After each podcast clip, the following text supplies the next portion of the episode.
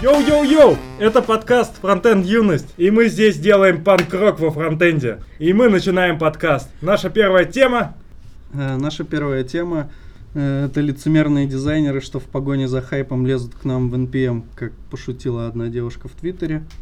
Э, и речь идет о таком небезызвестном в некоторых кругах дизайнере Илье Бирмане, э, который у которого возникли большие сложности с тем, чтобы опубликовать э, в NPM свой пакет. Э, у него там начались непонятки с версиями, он не понимал, зачем нужны версии вообще, если, например, ты меняешь документацию. И также он еще не понял, э, зачем нужно в нод модуле добавлять зависимости в своей библиотеке. Пожаловался, что люди, которые сначала призывают в open source потом навязывают какие-то свои стандарты. И, ну, это звучит вообще очень странно как-то, потому что это нормальная практика, как мне кажется. Даже школьники знают, что есть правила. Ну, мне кажется, он нахально себя ведет в нашем фронтенде. Это как если бы, знаешь, на улице бы раздавали листовки а, со стрип-клубом, а потом ты пришел бы в стрип-клуб и сказал бы такой, а, что тут платить еще надо? Ну да, в каждом месте есть свои правила, и во фронтенде они тоже есть.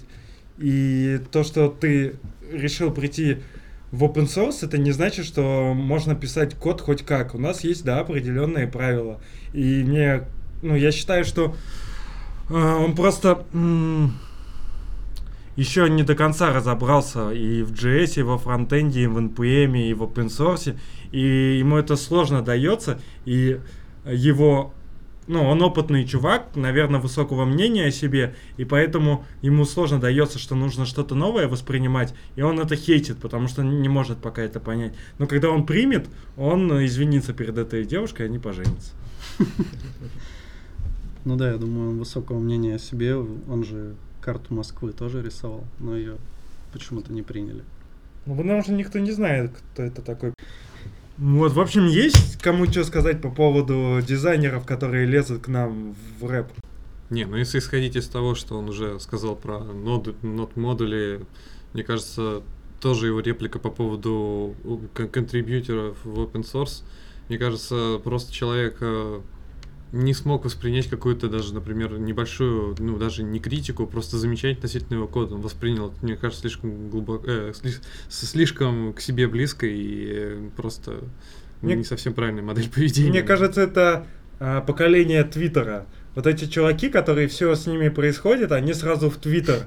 Там, иду по улице, собака на улице фоточку запилил, собака на улице. Ой, что-то меня выбесил NPM, напишу про NPM и так далее. То есть э, обычно э, ты воспринимаешь людей как более-менее адекватных, или мы, особенно молчаливых, потому что они не выдают эмоции наружу. Вот эти чуваки из Твиттера, они все пишут, все, что в голову приходит, может, они на самом деле, да я уверен, он нормальный чувак, но вот эти эмоции, они излишни.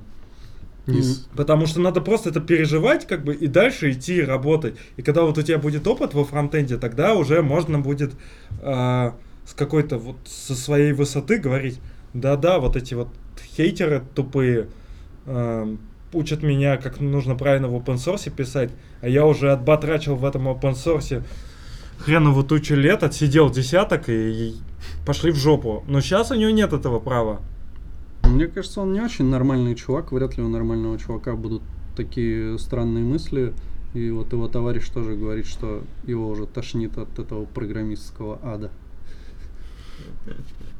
Ну, все равно, наверное, мы как э, фронтендеры должны помочь дизайнерам адаптироваться в этом мире. Но они, в свою очередь, должны более лояльно как-то к этому относиться. То есть был доклад на Будапешт Конфе, где девушка говорила о том, что она писала программу на ноде, и она ноду плохо знала, были какие-то баги в ноде и все подобное.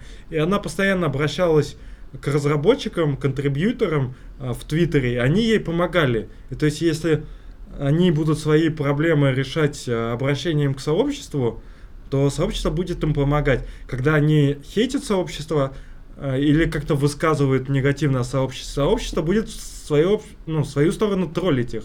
Потому что это нормальная реакция на такие вот штуки эмоциональные. Ну, Кстати, ведь они на самом деле дизайнеры, и то, что они решили воспользоваться NPM и высказали такое негативное сразу отношение к нему, может быть, это говорит о том, что ну, для всех э, как бы людей, которые только входят в профессию, вот эти вот строки ужасные, там, например, ошибки, они кажутся непонятными и не хватает понятности в интерфейсах, э, с которыми нам происходит, приходится каждый день работать. Mm. Может быть, мы смотрим на это э, с обычным взглядом, нам кажется, что это нормально, но может быть действительно это какая-то ошибка и проблема фронтенда, что наши инструменты действительно выглядят довольно ужасно. Photoshop тоже ужасно выглядит. Они никто уже не пользуется. Ну, да. Я думаю, что проблема просто в возрасте, в самооценке и так далее. То есть в какой-то, ну, после какого-то возраста, после там 34, например, сложнее воспринимать информацию. Ну да, если у тебя завышенная самооценка, то очень сложно воспринять информацию, что тебе нужно поменять версию твоего пакета, когда ты меняешь документацию.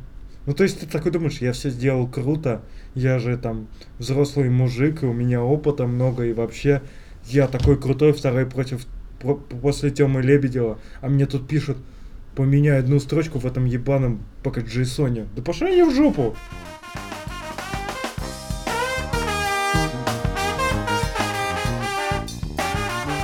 А на прошлой неделе, 27 апреля во Враке, прошел 14-й Питер JS. И второй доклад был Александра Баумгертнера JavaScript «Сложный путь изучения».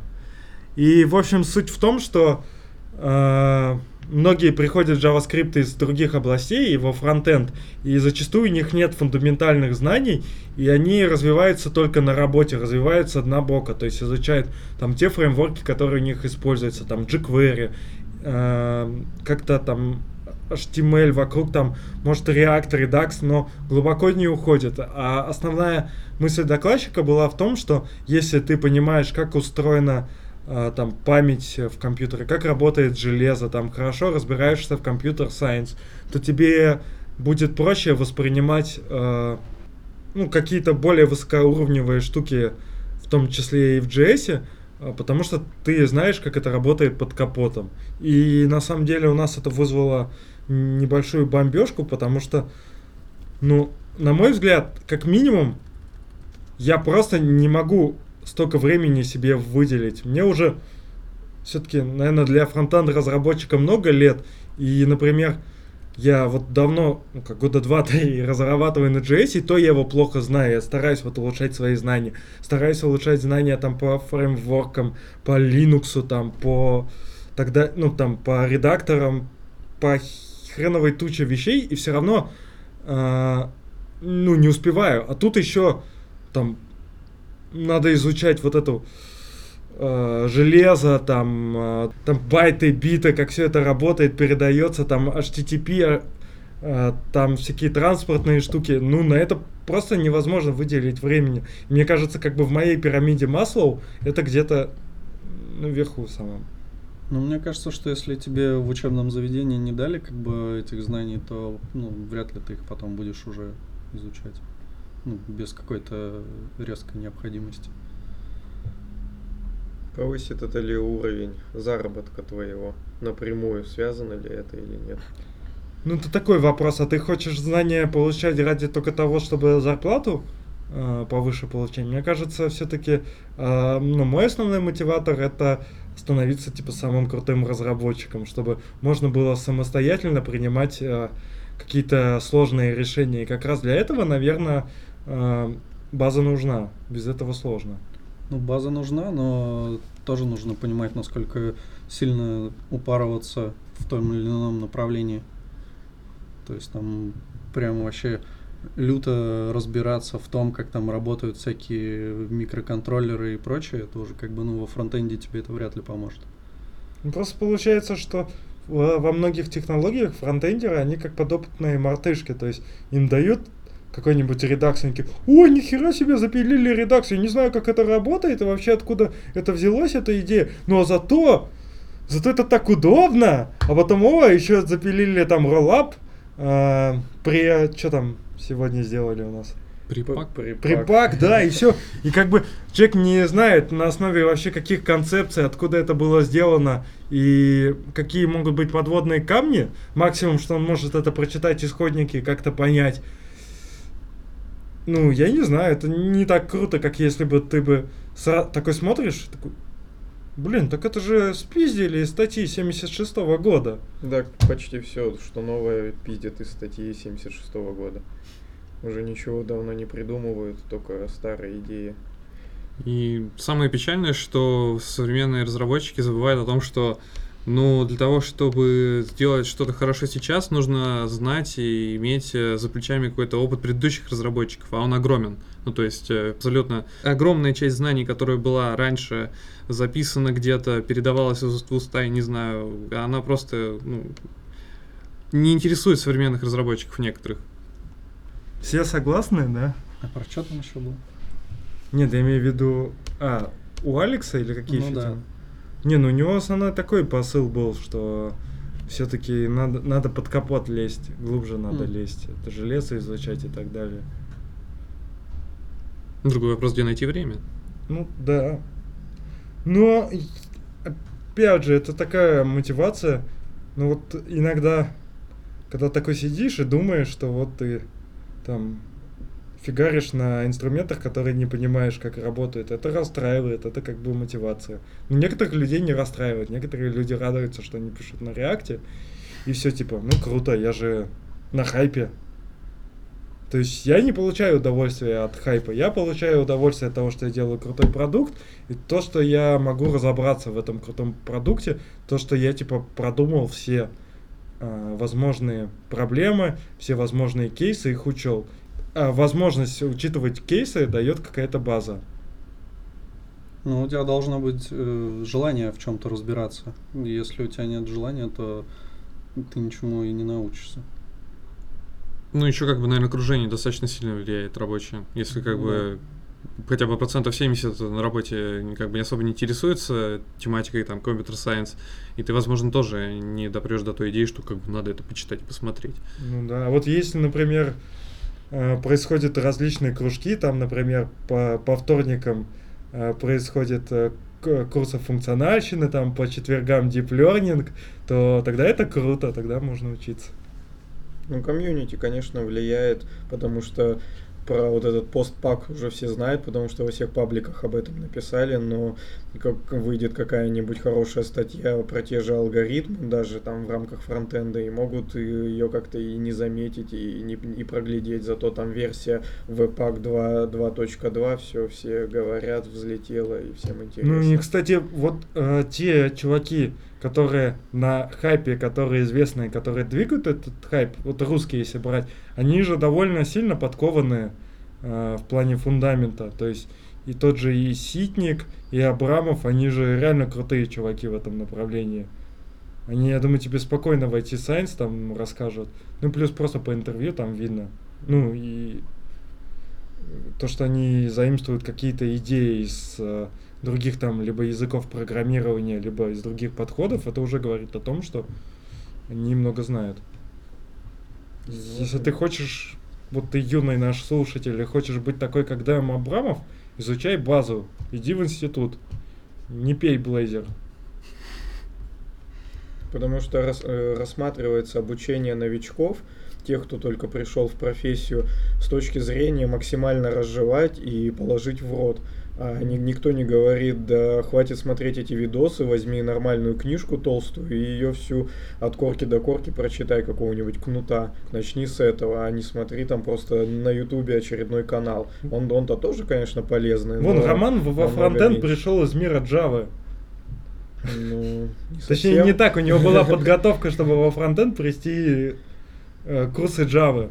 Мне кажется, Да. это вообще круче, чем HTML изначала, сначала изучить. Да, как раз была идея изучить не Java как, как таковой язык, а именно потому что изучая Java, ты столкнешься с более такими низкоуровневыми идеями и понятиями, с большим компьютер-сайенс, чем во фронтенде. И в итоге, на самом деле, так и оказалось, что там три, три месяца всего лишь, там, допустим, Java учишь, ты э, столкнешься с намного большим количеством э, каких-то вещей более низкоуровневых, чем во фронтенде, там, не знаю, за год. Ну, это уж точно. По поводу толстых книг, которые нужно читать от корки до корки, вот тоже надо бы пытаться практиковаться, потому что простым чтением и освоением теории ты просто как бы себя потихоньку начинаешь э, угнетать, и этот материал просто не будет освоен. Как бы практика должна... Я, кстати, да, вчера себя поймал на мысли, что, знаешь, вот все школы, там, вот сейчас, там и в подкастах все говорят, надо изучать то, надо то изучать, нужно то делать. Да, бля, заебали, надо код писать. Пиши код, практикуйся, тогда ты будешь становиться хорошим разработчиком. Если ты будешь, ну, нужно, короче, 50 на 50, или даже, ну, не нужно прямо полностью погружаться только в изучение, в теорию. Тогда ты становишься каким-то э, ученым, там, с мантией.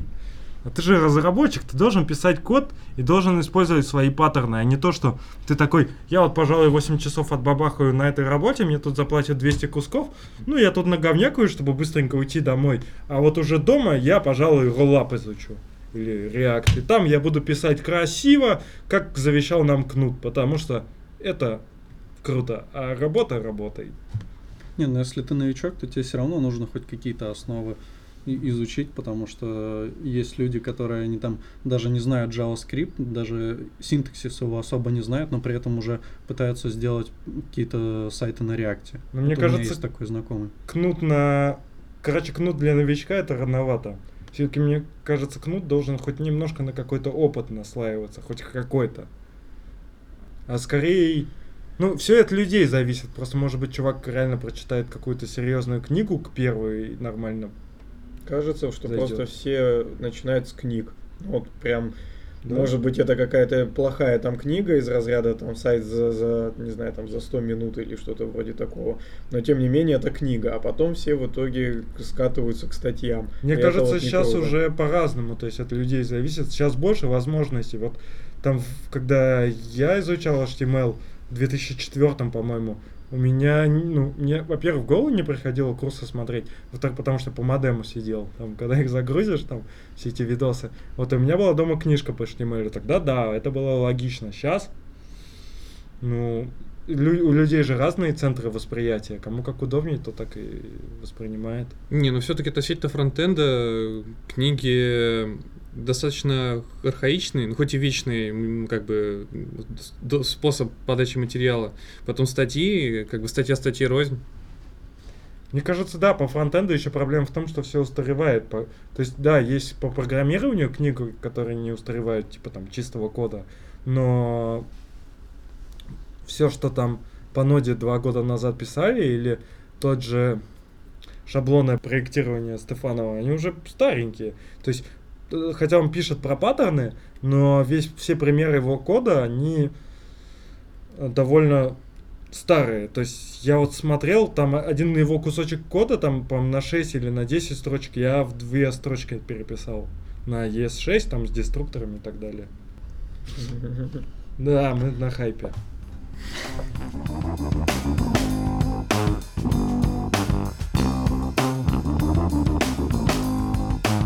Можно ли дебажить на первом свидании?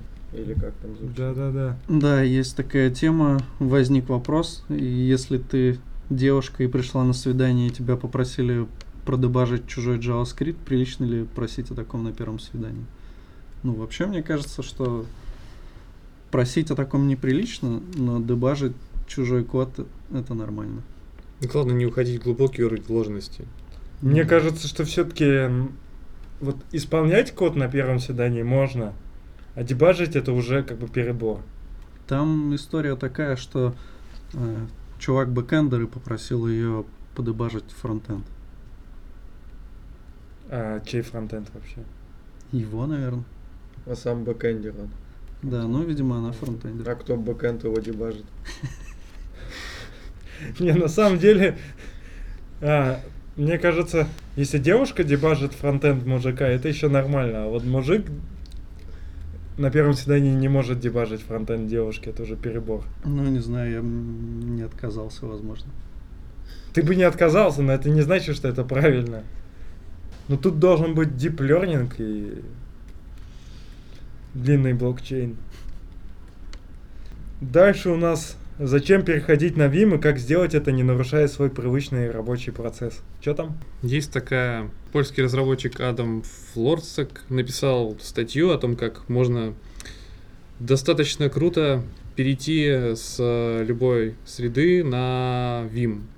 А, Ну, вообще, если вкратце, кто не знает, что такое Vim, это такой консольный редактор, а, который достаточно сильно улучшает э, улучшает, у- увеличивает продуктивность при разработке кода за счет э, большого количества хаткеев и э, различных режимов э, редактирования кода, Гибкой настраиваемости. гиб- гибкой настраиваемости, которая многих отпугивает. И он, кстати, бесплатный, в отличие от всего остального. Просто российское сообщество привыкло не платить. Вот, но если мы честные люди, а мы относительно честные люди, то лучше использовать Vim. Vim для русских. Да. Но если вам, несмотря на это, нравится быть пиратом, вы, в принципе, можете бинарник в тренд закинуть. Ну, нормально, кстати. Не, ну ты так говоришь, как будто все остальные нормальные редакторы платные. А какие нет? Ну, достаточно Атом. много. Он же тупит на больших проектах. Ну, смотря насколько большой твой проект. Ну, мой большой. Ну, на гик, например. Ну, я не знаю, вот он... Не буду, ладно, про наш проект говорить. Но, по-моему, они уже там оптимизировали так, что он вполне себе справляется даже с большими проектами. Вообще, я все равно сомнительно отношусь к той истории, что редактор на JS. Ладно, а, так вот, про Vim мы просто не досказали еще. Так вот, да. А, вообще, э, разработчик этот рассказывает про то, что для многих э, попытка обучаться э, разработке в Vim является довольно трудоемким шагом, практически невыполнимым. И поскольку достаточно высокий порог вхождения в этот редактор, что отпугивает достаточно много новичков. Вот. И в своей статье он, в принципе, пытается обосновать, почему вообще стоит использовать Vim. Вот. И целом такие доводы, что, которые довольно схожи между всеми поклонниками Vim, это то, что это большое количество шоткатов, тебе не нужно знать э, большую вереницу э, в комбинации клавиш типа Ctrl-Alt, Command и прочее, у тебя есть э, клавиши, которые достаточно эргономично вкладываются в твою 10-пальцевую модель печати, и ты можешь, в принципе, печатать очень максимально быстро.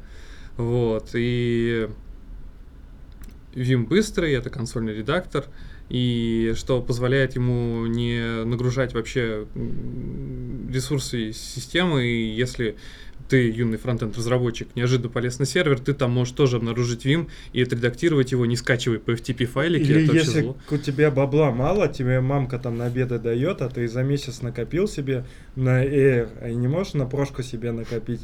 И, соответственно, какая-нибудь... что там, WebStorm выжирает всю память у тебя, полыхает компьютер, то используй Vim, и все будет вообще в шикардосе.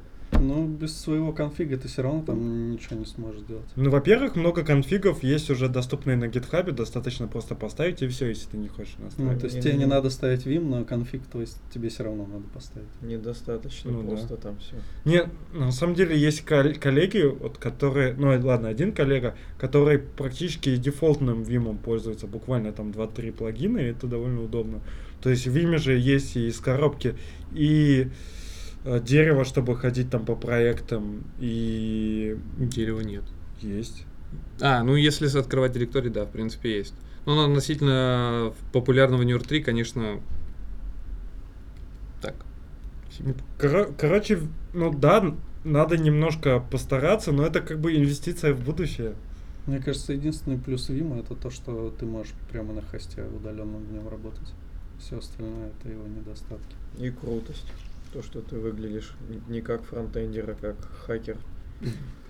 Мне кажется, да, вот доказательство пользы Вима, оно похоже на то же самое, когда люди доказывают пользу функциональщины.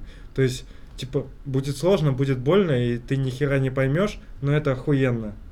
И я тебе не могу объяснить, потому что ты просто не дорос еще до этого уровня, но как бы иди по этому пути, и все будет круто.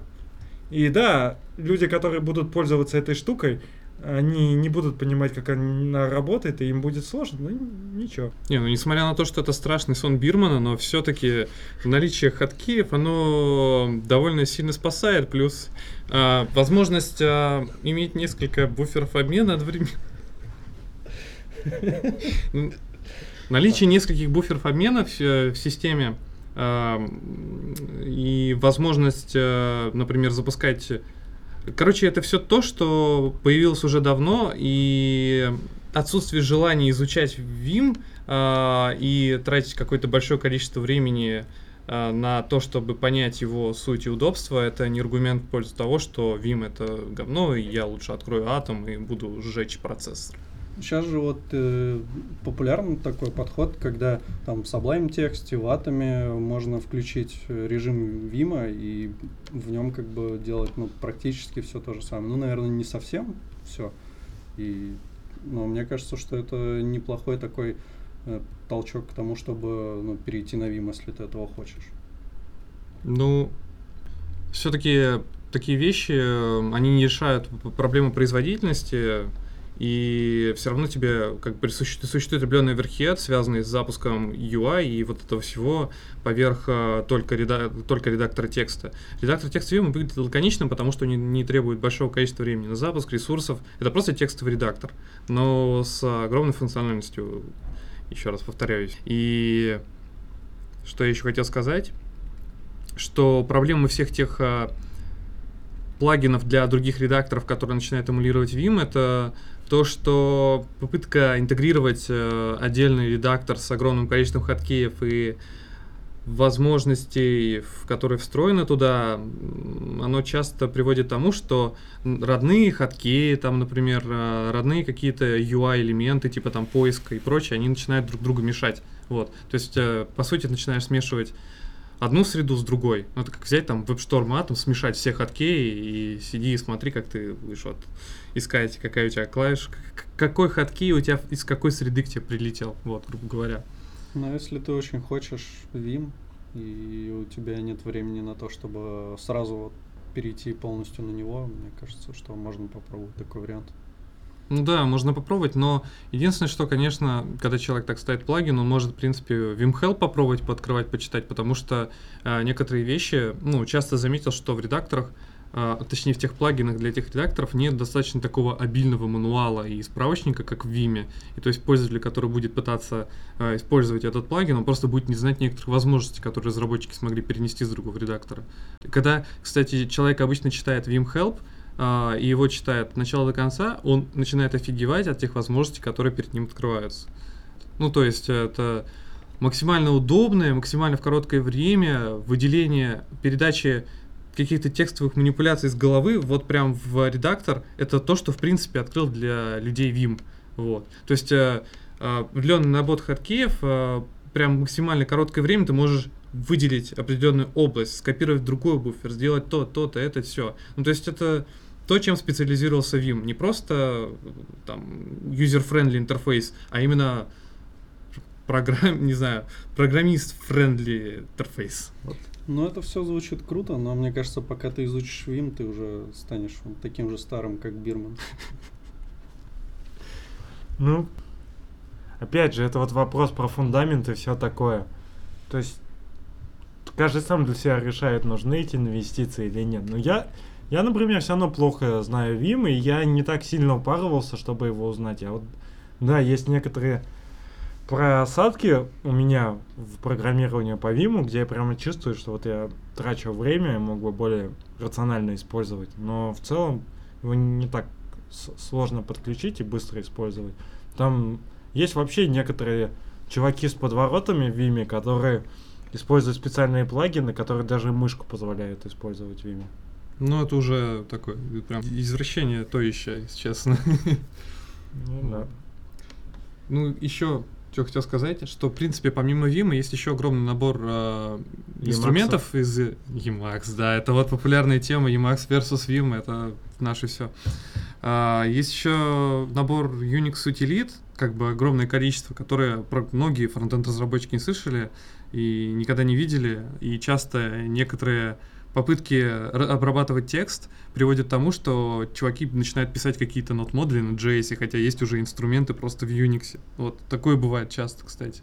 Вот. И это вот как раз проблема того, что а, люди не знают то, что уже существует, до этого начинают придумывать свой велосипед. В каком смысле это полезно для добычи новых знаний, но в каком смысле это... Их еще подталкивает, они думают, что то, что в, в NPM принято, что можно делать много маленьких модулей, которые выполняют какую-то задачу, то значит, если я что-то не знаю, можно быстренько захерачить, чувак сразу херачит и даже не ищет. Либо тренируются просто. Создать Да. что-то такое, что уже существует, но на JavaScript. В качестве курсовой работы или домашнего задания в школе. Ну, Про э, ECMAScript 6 модули. Джек Арчибальд написал, что они сейчас уже много где поддерживаются. В Safari от 10.1.1, в Chrome Canary 60, Firefox 54 и в Edge 15. Правда, там со всякими э, флагами и конфигами. Ну, в общем, что, поздравляем. Это пиздатая новость. Есть другая новость в том же духе. На Хабре целая статья о том, как чувак боролся с а, как раз ES 6 импортами в TypeScript. Ну, у него. В принципе, он мог такую штуку где угодно сделать.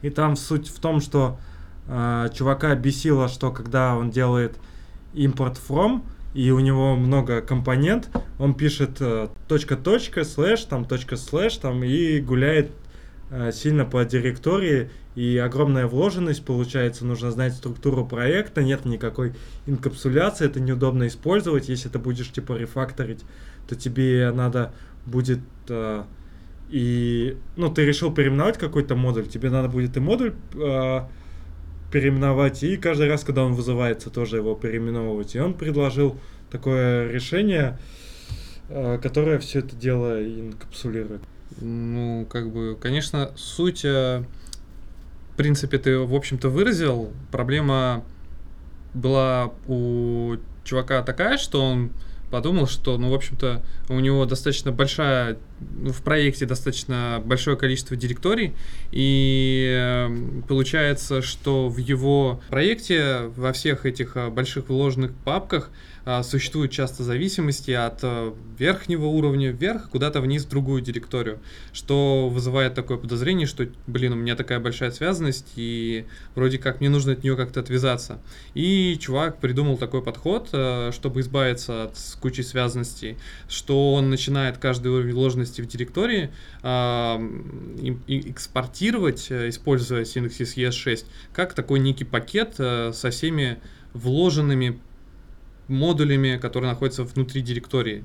И так, если ходить вверх по дереву, каждый уровень директории он формировал как такой пакетик, который экспортирует все, что есть внутри этого пакета. И в любом месте проекта он может заимпортить этот, ну, какой-то пакет, там, не знаю, components, э, в общем, что у него там еще может быть, modules, э, services, не знаю, какие у него там папки. И не завязываться на том, что ему, ему не, нет необходимости создавать 10 порядка 10 там импортов, ему достаточно заимпортировать один пакет а, каких-то одинаковых сущностей, и пакет он там, ну как бы пакет, грубо говоря, он а, именуется знака add собачки. Вот. В принципе, это скорее, наверное, не проблема, как мне кажется, ES6 модулей, это просто проблема декомпозиции, ну не проблема декомпозиции, пр- пр- проблема структуры проекта. Вот, она часто во многих проектах а, решается а, при компиляции и настройка конфигурирования мест, где находятся те или иные компоненты. То есть это как бы, мне кажется, не совсем проблема спецификации. Спецификация решала другую проблему. Вот. Мне тоже кажется, что это попахивает какими-то проблемами с архитектурой. А вообще, по-моему, же можно рекварить эти модули по HTTP. То есть, по сути, ты можешь сделать э, build проекта и раскидать как тебе надо, все в отдельные папочки там и спокойно их рекварить. Без каких-то адовых путей. Ну это да. Ого, согласен.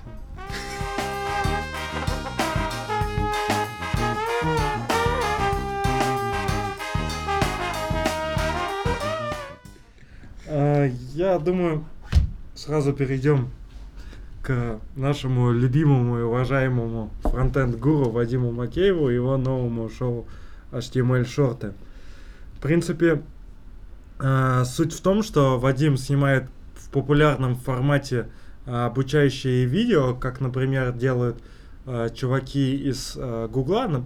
У них вот есть видосы, там, где Мустафа, по-моему, он дизайнер против разработчиков, и они сидят, обсуждают там, как какие-то проблемы выглядят со стороны разработчика, как со стороны дизайнера и так далее.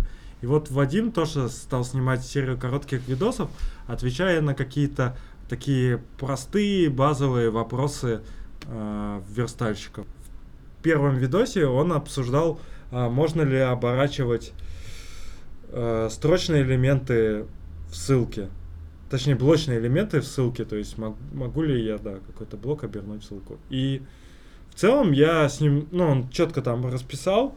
Э, Единственное, все-таки я такой приверженец старой школы, и, и как вот Бирман тот же, я вот не могу принять, что кто-то блочные элементы оборачивает строчные. Моя религия пр- просто не позволяет. Ничего с этим сделать не могу. Это первое. А во-вторых, у меня был еще э, на одной из работ такой э, верстальщик, который у него был список э, и в нем ли теги. И там были ссылки.